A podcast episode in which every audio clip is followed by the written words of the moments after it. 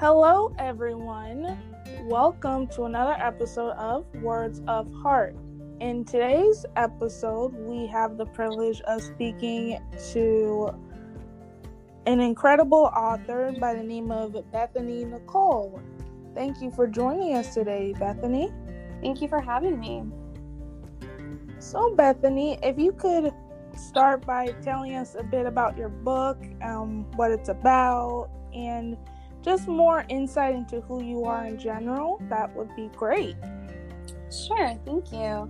Um, so, my book is titled Apologies I Never Got, um, and it's dating and relationship horror stories that are phrased as apologies you never got from the people who never gave them to you. Um, so, the basic theme of it uh, on the surface level is, you know, just different like dating and relationship horror stories that um, I've experienced in my life or friends, family. Um, I also got people to submit their stories. But really, the deeper message of the book is learning to accept the apologies that we never get. Um, because so often in life, we really don't get the apologies that we deserve from people. So it's really learning how to kind of write them ourselves um, and learning how to move on and heal without getting that apology and without, you know, holding it in our hearts for our entire lifetimes um, because we really ultimately are responsible for our own healing. And that's really the message that I want my book to kind of, and all of my writing really to kind of portray that we're in control of this. We're in control of our own journeys and how we handle what happens to us. Um, we definitely don't get to control, you know, what happens, but we can control our reaction to it. And that's really kind of the main message of the book. Um, but kind of wrapped in the humor of, you know, dating and relationship stories that have, have gone wrong. Um, so that's kind of what the book is about. Right, because um, we all want that um, type of closure. So basically, you're doing self closure, if that makes sense. Yeah. Um, forgiving just to, for the sake of healing, and I truly admire that. And I also enjoy the fact that it's also a bit humorous because you have to be able to laugh at um, situations and try to see it in such a positive way to, in some sense so yeah the thing is i don't ask a lot of questions that's not my thing. Um yeah i mean i just i definitely agree with you. It's really important i think to find the humor in some of the situations because you know we can get really caught up in the emotional aspect or you know the seriousness of it. Um, but some of these things are just you know they're just so ridiculous. You kind of have to laugh and you kind of just have to you know use it as a, a mechanism to move on and take some of the seriousness out of it and you know um, just to kind of put it into perspective a little bit you know because it's not always hilarious when it happens, maybe, but when you give it a little space and look back on it, you can kind of put it into perspective and see, you know, the humor in it and that it's not so serious. And, you know, it's just kind of now it's a funny story you get to tell your friends, and, you know, you don't have to carry around this hatred or judgment of that person. You can kind of just let it all go.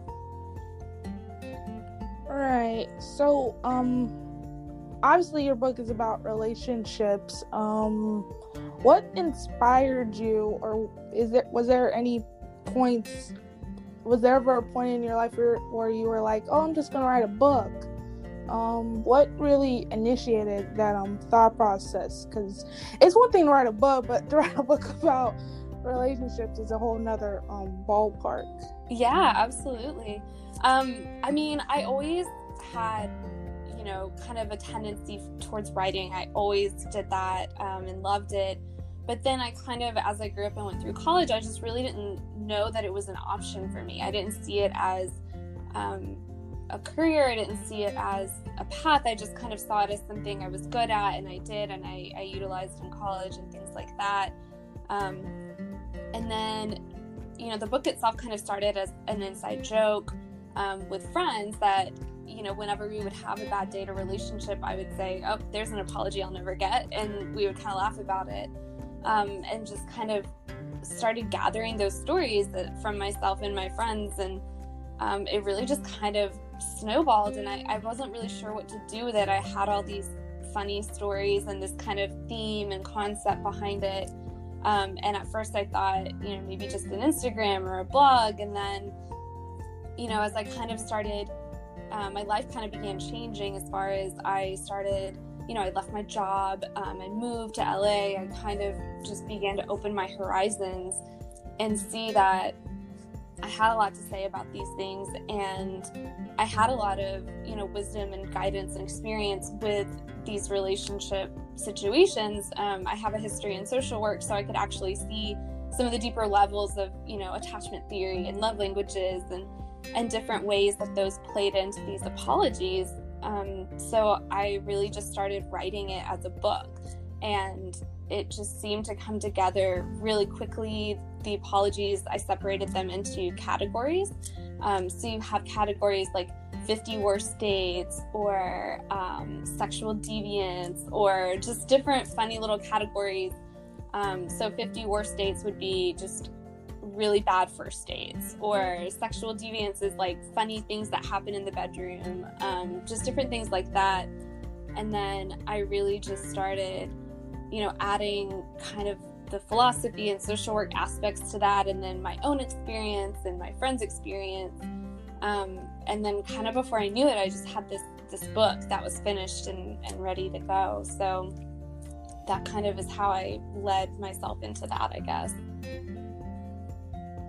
Okay, interesting. Um, you mentioned attachment theories. Um, can you um go more into detail about that? Like what is an or what you know of attachment theories because um I heard about that um recently and I was curious as to what that exactly is. Yeah, so it's kind of um there's kind of a short version and then there's kind of, you know, a long version.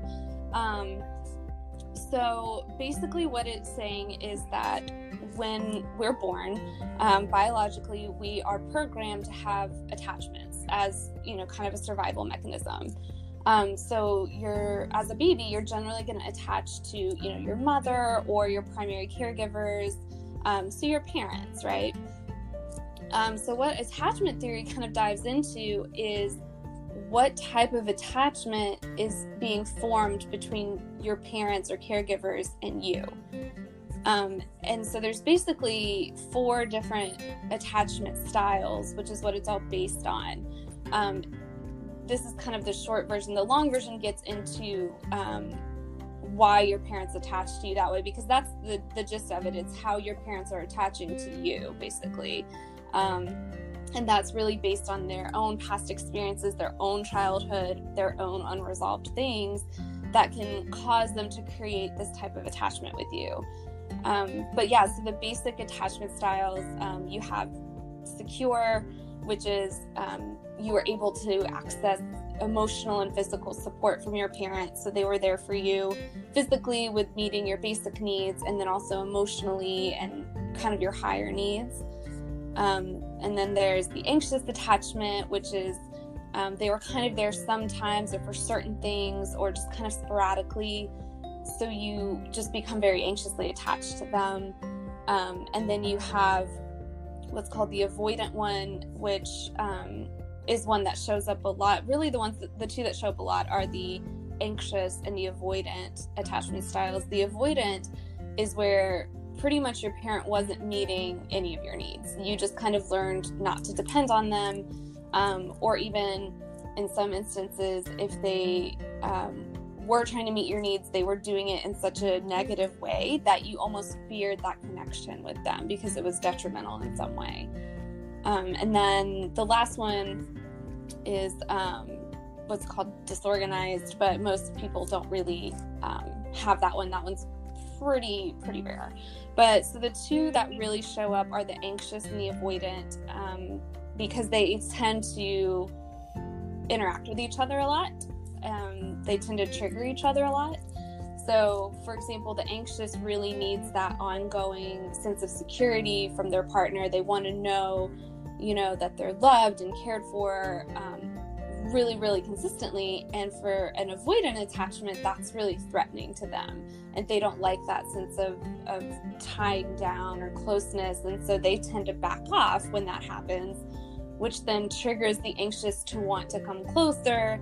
And so those are kind of the two that um, really go round and round. And you see that a lot in, you know, failing marriages or relationships that get really out of hand or just, you know, just people who aren't compatible um, you see that a lot with that. And then, you know, the secure attachment, which is kind of the one we all want to aspire to, uh, they're the ones who can kind of help mitigate some of the things. So if you're, if I were an attached or an anxious attachment, and I were to get with someone who was a secure attachment, then that would help soothe me as an attachment style because they would have the ability to understand on a deeper level what was going on with me they wouldn't be threatened by my wanting closeness. They wouldn't be wanting immediate distance. So I would be pretty soothed by that. And then, you know, same thing with an avoidant. If the avoidant started to back off, then the secure would kind of let them do that, and that would calm the avoidant. So it's kind of a whole science, biology thing, but for kind of the purposes of relationship stuff, it just kind of shows these patterns that we get into with our partners um, and it can be kind of helpful in understanding you know how people are interacting with each other within the relationship. So that's kind of the long answer for but it's even longer. Really i mean these are that's like literally just scratching the surface of it. It goes you know it goes really deep. Um, but yeah so anyway that's kind of the the gist of it i guess.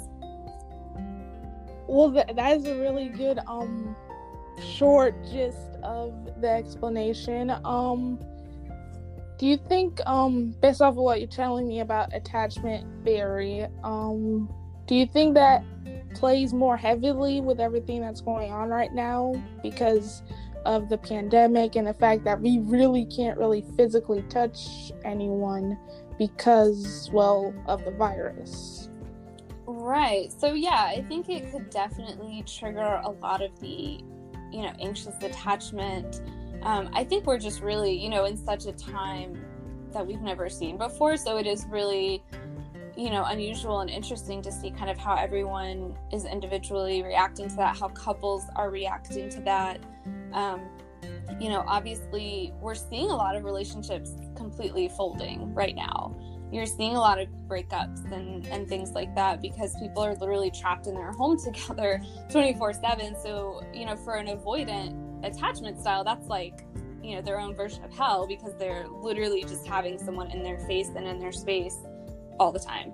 Um, so yeah i think it can definitely play into what we're seeing now as far as you know breakups or people not making it through the pandemic as a couple um, you know or you know, it's really shining a light on what kind of attachment styles we are because um, also really the avoidants don't have a ton of options right now because you know they are trapped in that and they are really dependent on their partners right now as far as you know if they were to get sick or something like that. So it's really shining just a light i think on what we are individually in our own attachment styles and how we handle you know crisis situations in general even outside of attachment styles i think um, you know we're really looking at relationships in a completely different light than we've ever been able to. Um, but honestly i feel like it's not you know it's not something that we have to take as a negative thing because you know really a lot of i feel like dating culture prior to the pandemic was really toxic really shallow really based on not very deep levels of connection. Um, and I feel like the pandemic is really causing us to take another look at that. You know, with all these failing relationships, we're having to see that, yeah, these weren't based on anything very deep, but, you know, crisis happens. And yeah, it's usually not worldwide pandemic style, I guess, but, um, but life throws a lot of things at you. You know, people lose jobs, people get sick, have cancer, you know, have infertility issues. I mean, there's just so many times that life asks you to get real, and we need to have partners who can get real with us and can understand that concept. And, you know, I don't feel like our dating culture has really set us up for that. And so I think the pandemic is really, once again, shining that light of you know, you have to connect on deeper levels because this is life, this is reality, this is our new reality. And, you know, we're looking at this for a long time. And, you know, we need to get real with each other and we need to get real with ourselves. And, you know, it's time to move past some of these shallow connections. It's time to learn how to connect with each other on these deeper levels and what attachment styles we have and, and kind of learn how to deal with that. Right. Oh, that is. Ah, I'm like choked up here because that is beautifully well said. Um, how are you being affected, um, emotionally, mentally, um, physically by um the pandemic? Because obviously we have the vaccine and that's great and all, but um, it's still out there and it hasn't really calmed down. So how are you? being affected if you don't mind me asking yeah definitely um i feel like you know it's kind of like everyone else, like I feel like I have good days and bad days with it. I think, you know, I've tried to really get myself on somewhat of a routine. Um, I do work. I'm a financial coach for a nonprofit as kind of my nine to five um, to help kind of bolster with the writing and everything. Um, so I work for a nonprofit and we're, you know, working from home for the most part. So I do try to kind of keep myself on somewhat of a schedule. Um, so whether it's like, you know, working on my writing from this time to this time and then doing a little for work from this time to this time. And then you know i have um, thankfully i was going to a meditation studio before this all happened. And so their um, online platform is great so i'm able to use that. And then um, i started working with kind of an at-home um, trainer that does you know zoom training and physical stuff. So that's really helped kind of keep me in line with that. But i mean again even with all of these kind of like safeguards in place and you know i have therapists and all these things it still is just i think for everybody you know there's good days and then there's just days where it just feels like a lot. And you know wondering like okay when is this going to end? Or like there's not a ton of light at the end of the tunnel some days it feels like. But um you know as far as it ending and going right back to normal i think it's having to accept when we do come out of this, it's a new normal, and that's okay. But it's just, you know, one of those things that you have to get used to, I guess, and kind of realize that that's the way it's going to be. Right. Hmm. I'm thinking of an icebreaker question because this has been an awesome conversation and definitely a different approach than what we discussed, but I'm enjoying it either way. Oh, good. Okay. Um, um, and I can go into more of like my personal stuff as well. I don't know what you know what you usually want, but I can definitely do that. Um, you can share whatever you're comfortable with. Um, I mean, I'm like my podcast says, um, it's basically speaking from the heart, but um, I and now maybe I don't emphasize this enough with my guests. Whatever you're comfortable sharing, I'm okay with you sharing because even though I like I like the idea of being vulnerable, but I guess it might put too much stress on some people, maybe, to be vulnerable in such a broad way. Mm-hmm. So, um, whatever you're comfortable sharing with, you're more than happy to do so. Or I can just say a funny icebreaker to um, keep this fun conversation going. Um, yeah, I mean, up to you. Um, well, I'll start with a fun icebreaker question, and then um, you could take it from there. Um, if you could have any superpower that's not writing, I have to take I have to take your awesome superpower away. if you could have any superpower that is not writing, what would it be?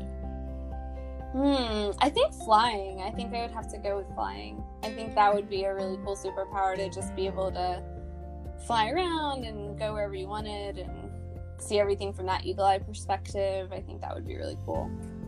Everyone is going with flying. I guess because people miss traveling. um, yeah, I think we all just miss traveling and are tired of being locked in our houses. And yeah, I could see that being a popular one right now. Hmm. I guess I have to share my superpower. Mm, I would have to go with reading people's minds, even though I'm pretty sure some people would find that to be weird. I think that'd be a fun one too. Definitely. there's no stress or anxiety or pressure. You just are automatically know what the other person is thinking. Yeah, definitely. Just eases the tension. For sure. So we did our icebreaker question. Um, was there anything you wanted to share more on about your book? Are you writing another book? Yeah, so it actually has um, kind of a sequel coming up as well, just because I ended up having so many submissions and so many stories and apologies to write for people um, and overflow categories and things like that. So, yeah, it's definitely going to have a sequel that I've already kind of started very loosely putting together. Um, and it's going to be called Apologies I Still Never Got. And so that'll have um, kind of the overflow category as well.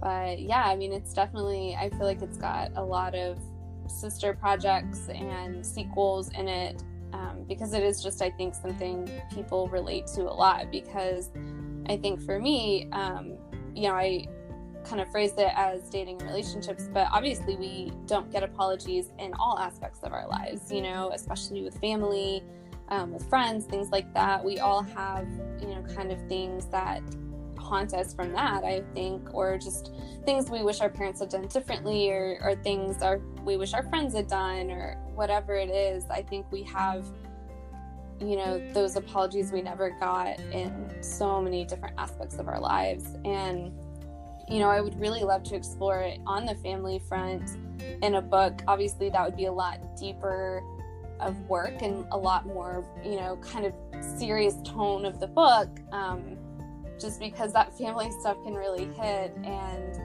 I think for me, that was, you know, writing the book was really cathartic in that I was able to use that with my own family dynamics. Um, you know, my family has a lot of mental health and addictions and just different things um, going on. And so, you know, I really kind of had to learn like, okay, my parents are doing kind of the best they can, or they did the best they could. And, you know, there are things I wish they'd done very differently. Um, but at the same time, it's like, I can only do what I can do with that now and learning to let that go and write that apology for myself and move on from it is some of the deepest work I think we can all do.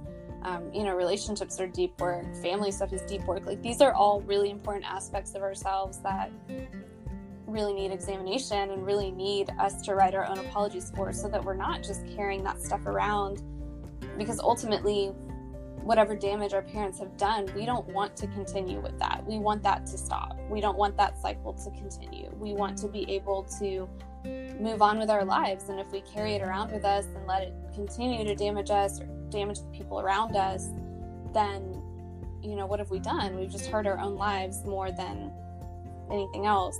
So, I don't know that's kind of where I see it going at some point, but I think, you know, kind of the lighter versions of introducing people to the concept of it is, you know, what the first few books will be. And then I'm hoping at some point it'll kind of evolve into being able to introduce some of that deeper work. Wow. Um, yeah, I can definitely understand um, um, your perspective.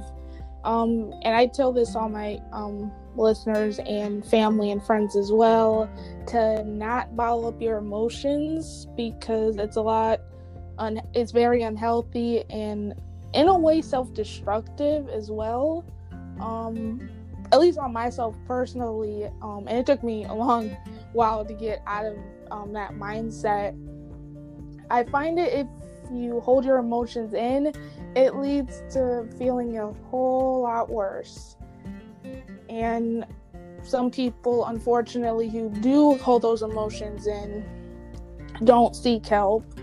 Um, so it's really, really important to reach out to those around you or have that um, a, apology to apologize or forgive just to forgive or self um, inward reflection of some sort it's really important because obviously um, uh, I lost I lost myself on my whole um, spiel there um, but basically um, it's important to um, not keep your emotions in and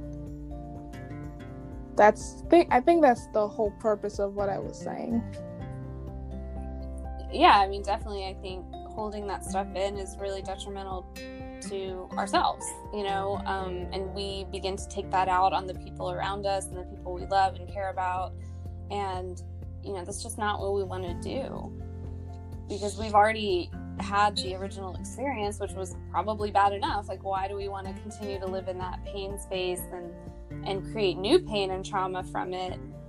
You know, in our lives now. I mean, I think the goal ultimately is to be able to live our lives in the way that we want to and have it filled with love and happiness and fulfillment. And you can't have that kind of life and have all these angers and you know judgments and unfinished business. Like those two just don't really coincide together. And so you know a lot of people get really hung up on like well why should i forgive them? They did this awful thing. Well it's not about them. You know it's about you. And it's about you living the life that you want and that you deserve and so you're not saying what they've done is okay of course it's not okay but you're saying it's done it's over it is what it is. I'm sure, you know, so and so had whatever reason for doing it, whether they were so damaged they did it, whether they couldn't see the damage they were doing. You know, there's some, you know, reasoning, whether it's logical or not, behind it. And so it's just ex- like acknowledging that, that we're all human. We all do things that are cruel or judgmental or selfish.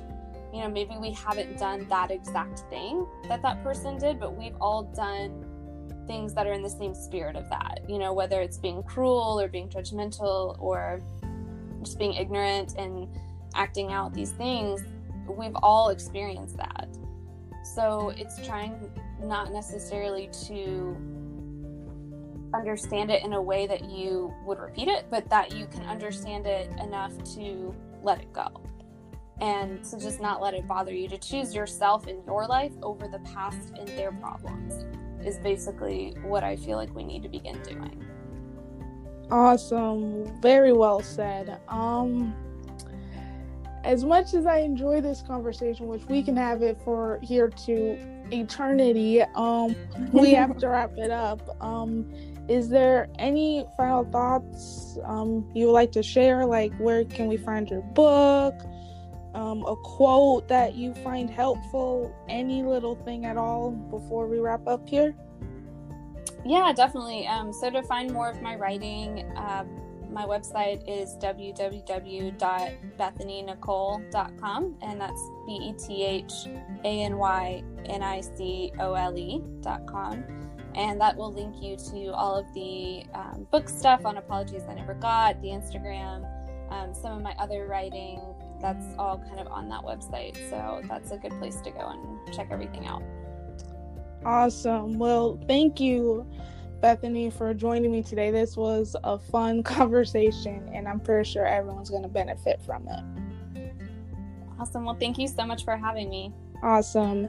And to all my listeners, stay safe, stay healthy, speak up, don't be afraid to speak up, and until next time.